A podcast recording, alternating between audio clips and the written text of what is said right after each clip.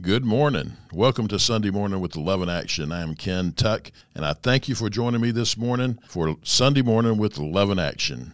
Hope you're having a good weekend and you are ready to get into the Word of God because we are going to do what I think is an interesting study this morning, and it's going to be coming from Matthew chapter 12, verse 8. But before we get into the Word, let's ask the Father to bless this time and the Holy Spirit to guide us through this study. Father God, we come to you in the name of Jesus, and we thank you for this day.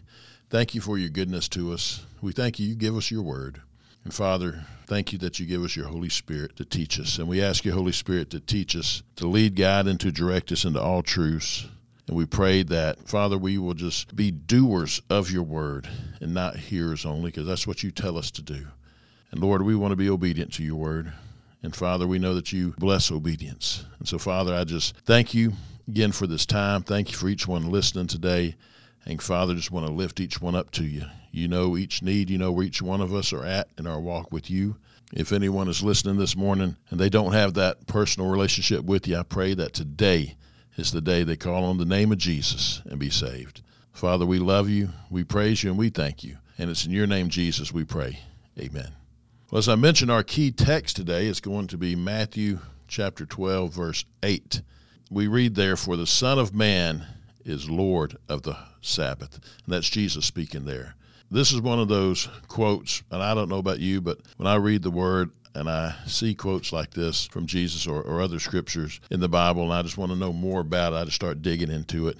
And that's what happened with this scripture. Let's just kind of dig into it today and see what Jesus is talking about when he says, The Son of Man is Lord of the Sabbath. Now, my objective when I started studying this, and I think we ought to have an objective when we study the Word of God, is what does Jesus mean by saying He's the Lord of the Sabbath, and how should I view the Sabbath, and what does it mean to me?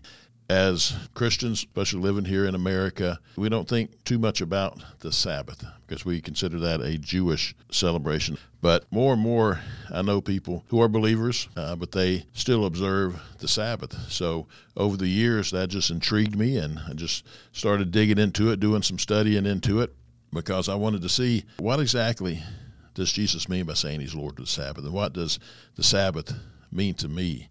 And so let's lay out some background here on this scripture. Jesus, he is speaking to the Pharisees because they came and they were complaining to him because his disciples were plucking heads of grain to eat, and it was on the Sabbath. And the Pharisees complained, saying that that's not lawful. That's not what you're supposed to do on the Sabbath.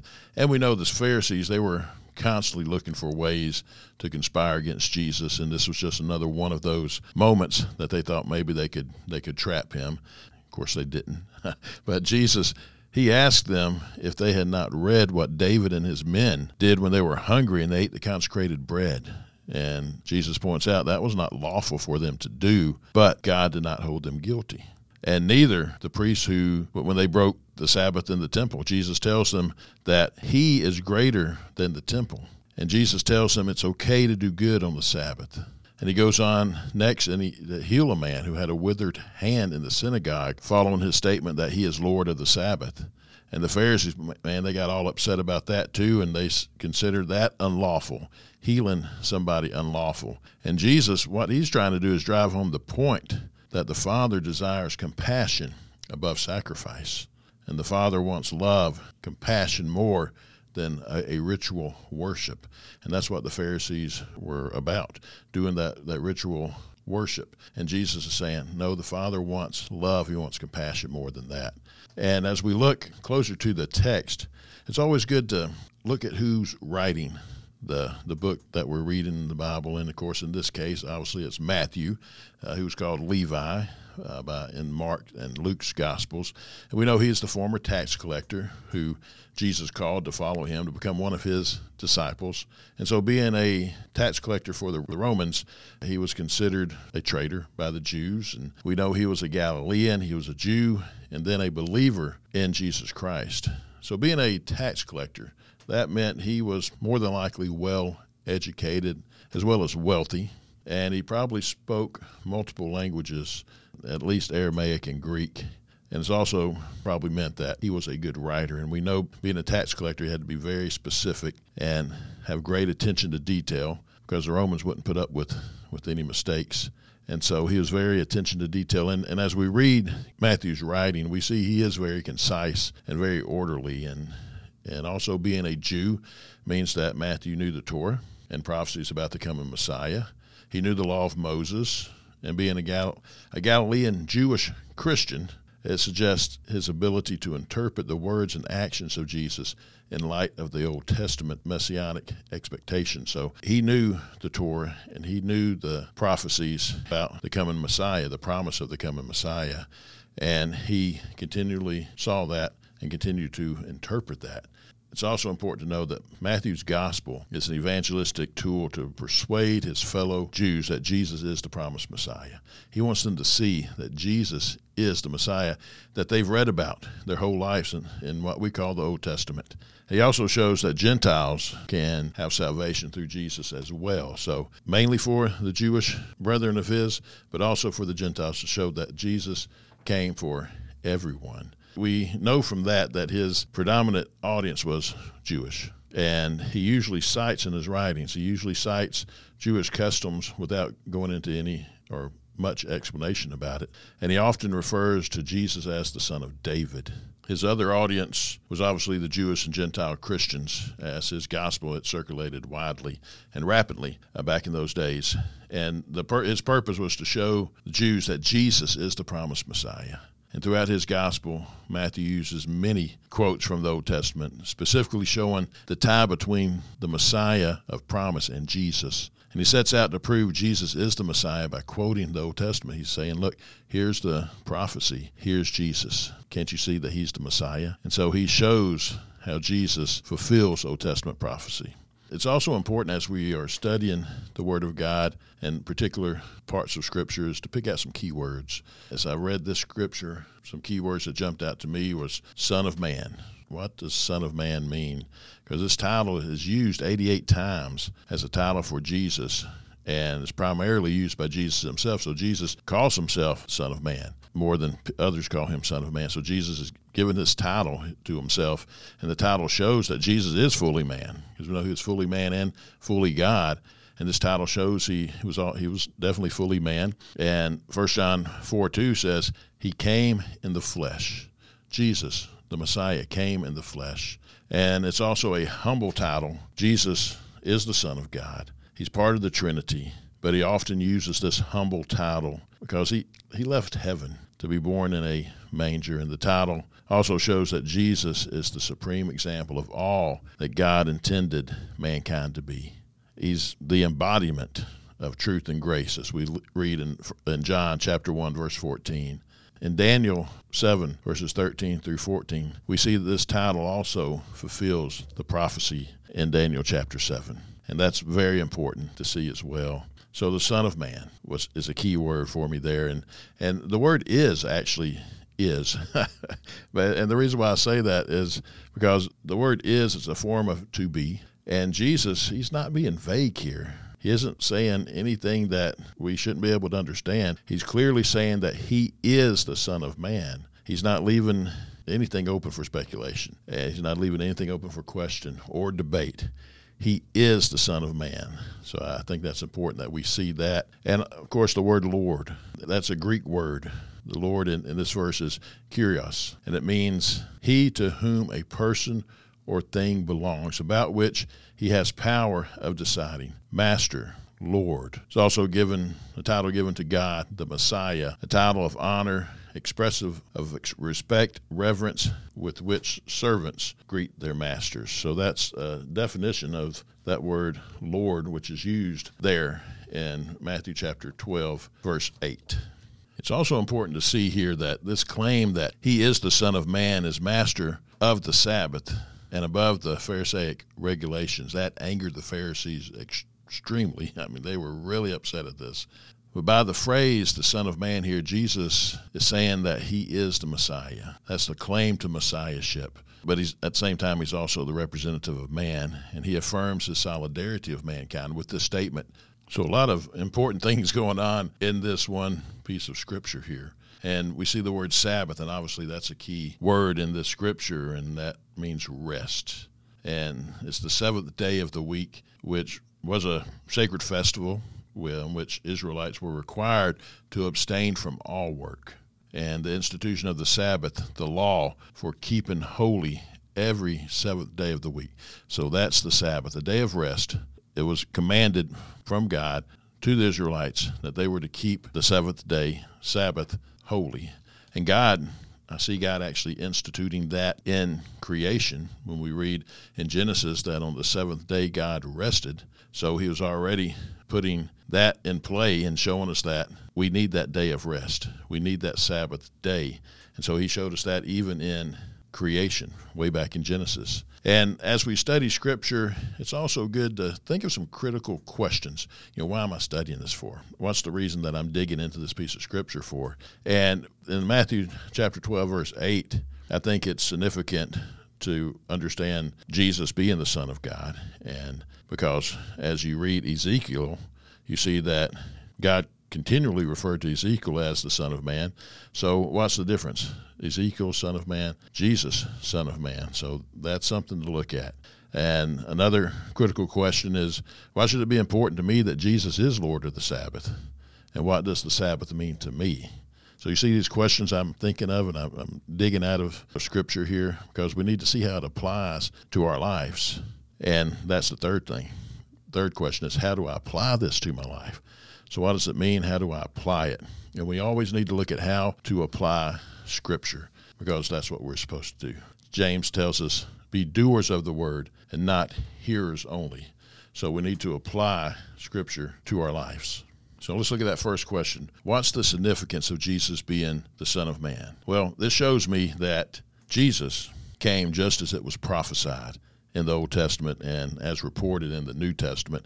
He was born of a woman, born of a virgin. He was Emmanuel, God with us. He was fully man and fully God. Jesus, he repeatedly, as I mentioned earlier, he repeatedly called himself the Son of Man. And that proves to me that he is the Son of Man because he is God. He's God in the flesh and he's fully man at the same time. So he is Son of Man. It also shows that being the Son of Man, Jesus is the perfection of man. He personifies what God wants all of us to be. That's why Jesus says, Follow me. You know, we need to follow him. We need to be like Jesus because he personifies what God truly wants us to be like and to be like his son, Jesus Christ. That's how he created us. That's how he wants us to live this life, is being like Jesus. I mentioned that God called Ezekiel son of man uh, continually. As you read Ezekiel, he continually calls him son of man. The thing is, though, Ezekiel is not the Messiah. And he never makes such a claim to be so. He was a prophet who God clearly spoke through. And that's easy to see as we read that amazing and exciting book of the, of the Old Testament. What makes the Son of Man title for Jesus different is he is the Messiah, but also he called himself by that title. He was claiming deity by doing so. Ezekiel clearly wasn't doing that. He reported that God called him Son of Man. Therefore, Jesus was fully man, fully God. Ezekiel was just a man. Oh, great prophet, but he was just a man, not God and man. That's Jesus. Jesus is the Messiah. Jesus is the Son of Man. So, the second critical question I asked there is why should it be important to me that Jesus is Lord of the Sabbath? And what does the Sabbath mean to me? Well, since I've never observed the Jewish Sabbath, first question is why should I care that Jesus is Lord of the Sabbath? That was a question when I first started looking into this years ago is why should I care? And because I've always looked at Sunday as being my Sabbath because that's how I grew up. And modern day Christians often view Sunday as Sabbath, though I actually don't think too many Christians think a lot about the Sabbath because it's just not something that's been preached in many churches, and therefore most haven't thought too much about it. But since that statement, again, we, we, as we study the Word of God, we see more things. And the more we read, the more we see, the more the Holy Spirit shows us that statement, Lord of the Sabbath, is mentioned in Matthew, Mark 2.28, and Luke 6.5. That's three times, so obviously it's important. God's trying to show us something here. And God, He Himself established the Sabbath. He commanded Israel to keep the Sabbath holy when we read Exodus and Deuteronomy. God also rested on the seventh day in Genesis 2 2. I mentioned that earlier. And the Israelites were to abstain from work on the Sabbath. And I've studied in the past, and I know that things started changing when the Roman Emperor Constantine the First came into power. And he actually decreed that Sunday would be a day of rest from labor so that the Western mindset started changing at that time. And if you read the Edict of Milan, that really changed a lot of things. So the more I study that, the more I see that, okay, this wasn't changed by the disciples, the Sabbath. It wasn't changed by the early church. It really started coming into being through the Edict of Milan uh, with the Roman Emperor Constantine I. So Jesus says in Mark 2:27 that the Sabbath is made for man, not man for the Sabbath. And so therefore in the mindset of the culture I've grown up in, Sunday's pretty much been been it as far as thinking about the Sabbath. You think about it, Sunday makes sense because it's when most of us worship. Uh, that's where most worship services are held by Christian churches. And we do know the disciples worshiped on Sundays. Uh, we also know that God is to be worshiped every day, not just one day a week. So, my thinking before digging into the scripture, uh, since the Sabbath was made for man, we should make sure we have one day of rest every week to take that one day, whatever day it is. Many people work on Saturdays, many people work on Sundays. And so observing a Sabbath on a Saturday or on a Sunday, you know, it's hard for people to do when their, their job demands them to work on those days. So it's still important to take one day. God showed us we need to rest. I mean, He rested. So He showed us that we need to. So my train of thinking started being okay, should it be Saturday? Should it be Sunday? Does it matter what day it is? And the day of rest, when you can get it, get it. But after studying this over years and, and looking in, into it and then just digging even deeper recently, I realized that I was wrong by calling any other day other than Saturday as the Sabbath. And here's why. It's true we all need a day of rest. We do. So many take pride in how much we work. We work, we work, we work. Look at how hard I'm working. Well, we need to work hard. We need to have that good work ethic. But you know what? We need a day of rest too. So we do need that. And we need to get that whenever we can. Again, many have jobs. That's just, it's just not possible to rest on a Saturday or, or on a Sunday. But God, He called the last day of the week, which is Saturday, the Sabbath. So who am I to overrule God and call another day Saturday? I, none of us can. God called Saturday, the last day of the week, the Sabbath. So Saturday it is the Sabbath. And in the context in which I live and seeing Jesus as the Lord of the Sabbath and fulfilled the law of the Sabbath, then he fulfilled that law. And we're not commanded. Jesus, he doesn't say, hey, be sure you, you do the Sabbath. You know, be sure you observe the Sabbath. Now, he did. We know that. We see that. The disciples did. The apostles, the early church, we read and we know that they did observe the Sabbath.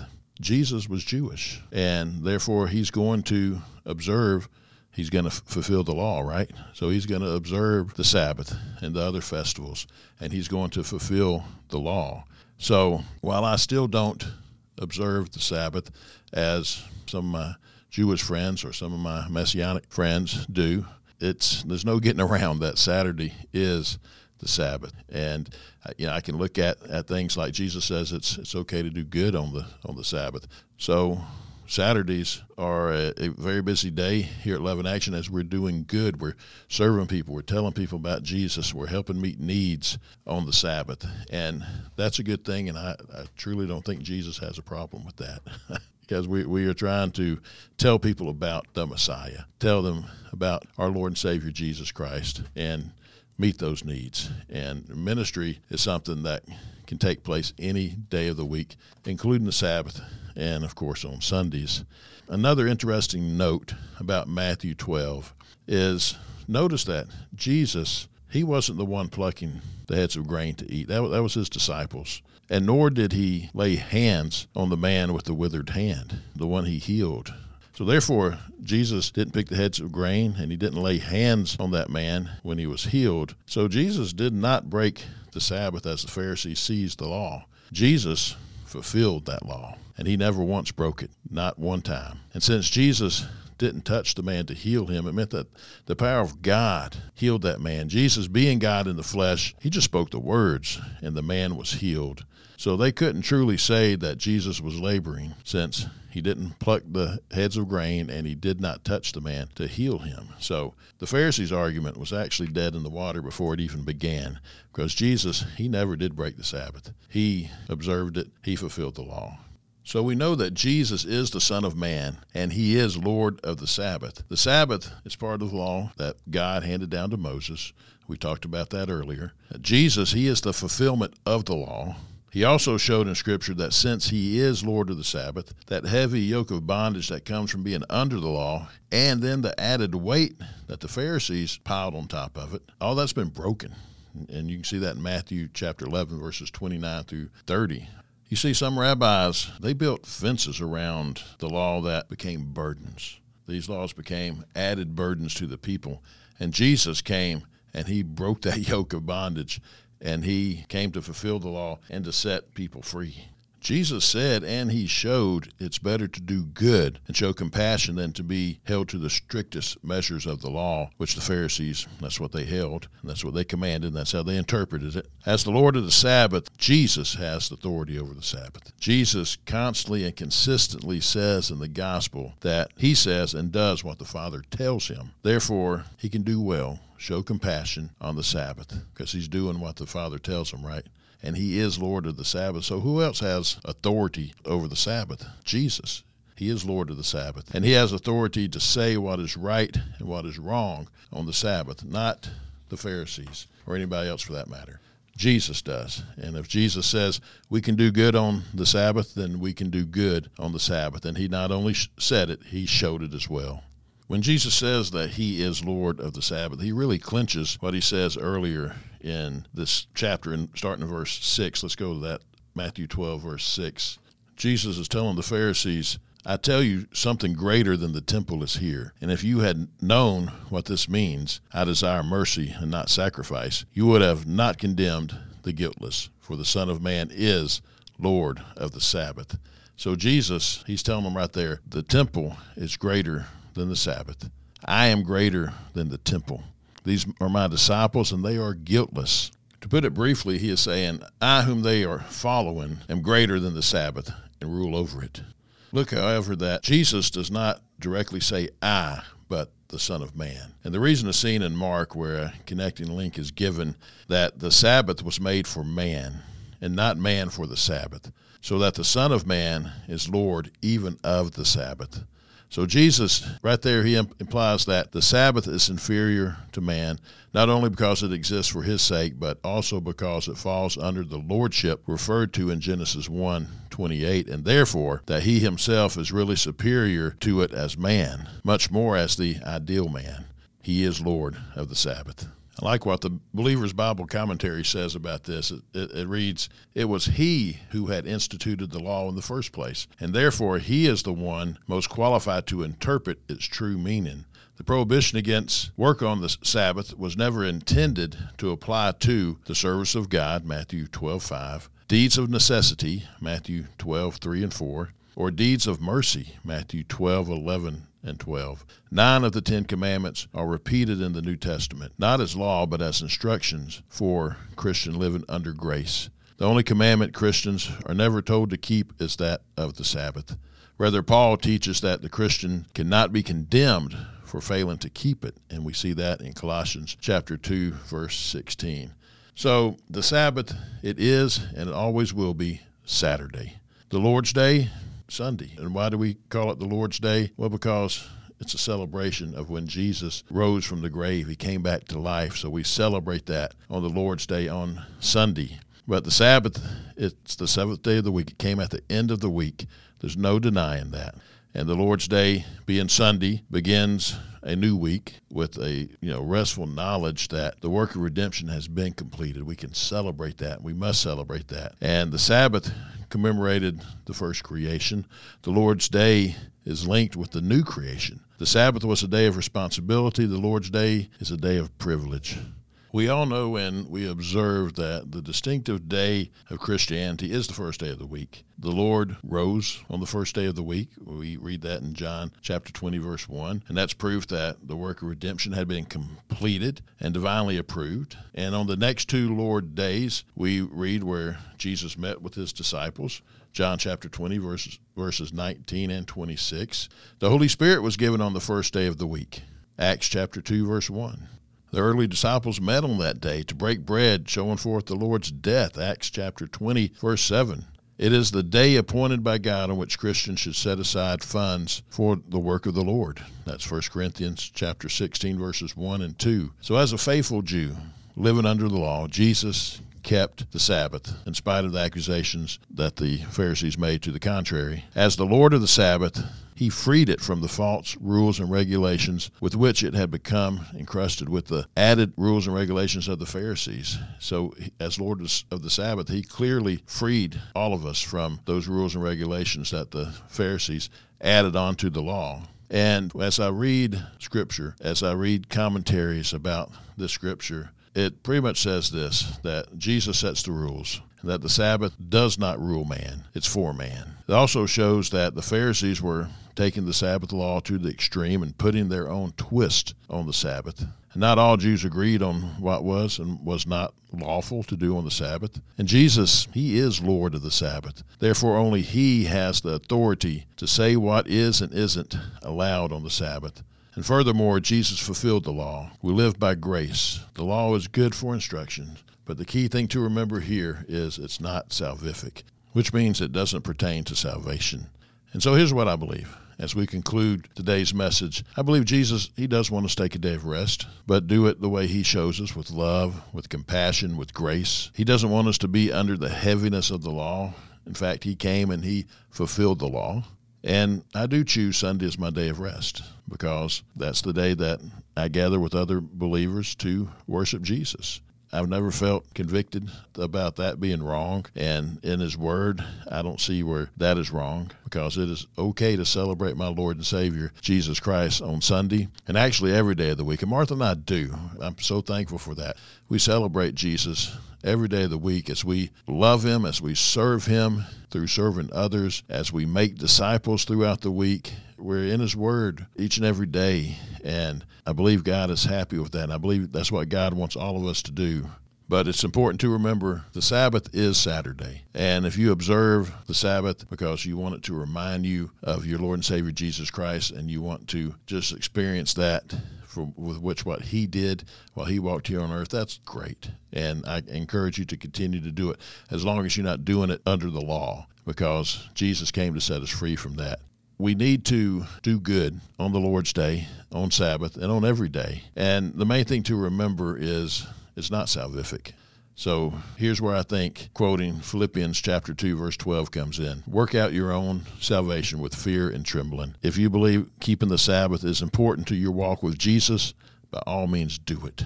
If you don't, then just make sure that you are worshiping Jesus each and every day. And coming together with other believers on Sundays is so important to do. So I just want to encourage you in that.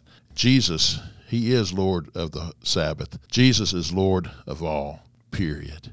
And so I hope this sheds some light uh, for you on His statement that He is Lord of the Sabbath and uh, a better look at the Sabbath and what it means and what it means to us. And, uh, you know, scriptures like that are debated. But, you know, the main thing to, to remember is we live for Jesus and not for the law. We're not under the law anymore. We live for Him and we live under His grace and under His authority and lordship and kingship. I want to encourage you if you have any questions or comments, please contact me. My email is ken.tuck at loveinaction.ministries.com. I'd love to hear from you. And if you've never given your life to Jesus, I want to encourage you to do so because He is Lord of all and He loves you. He died for you, He came back to life for you. So I encourage you just to call out to Him, pray to Him, and ask Him to save you, ask Him to forgive you, and believe in your heart that He died and rose again. And He'll come in, He'll save you, and give you eternal life. Well, we are out of time today. I thank you once again for joining me this morning. Hope you have a wonderful day, a great week coming up. And remember, as you go through that week, that Jesus loves you. And I pray that the Lord will bless you and keep you. And may the Lord cause his face to shine upon you and be gracious unto you. And may he lift up his countenance upon you and give you peace.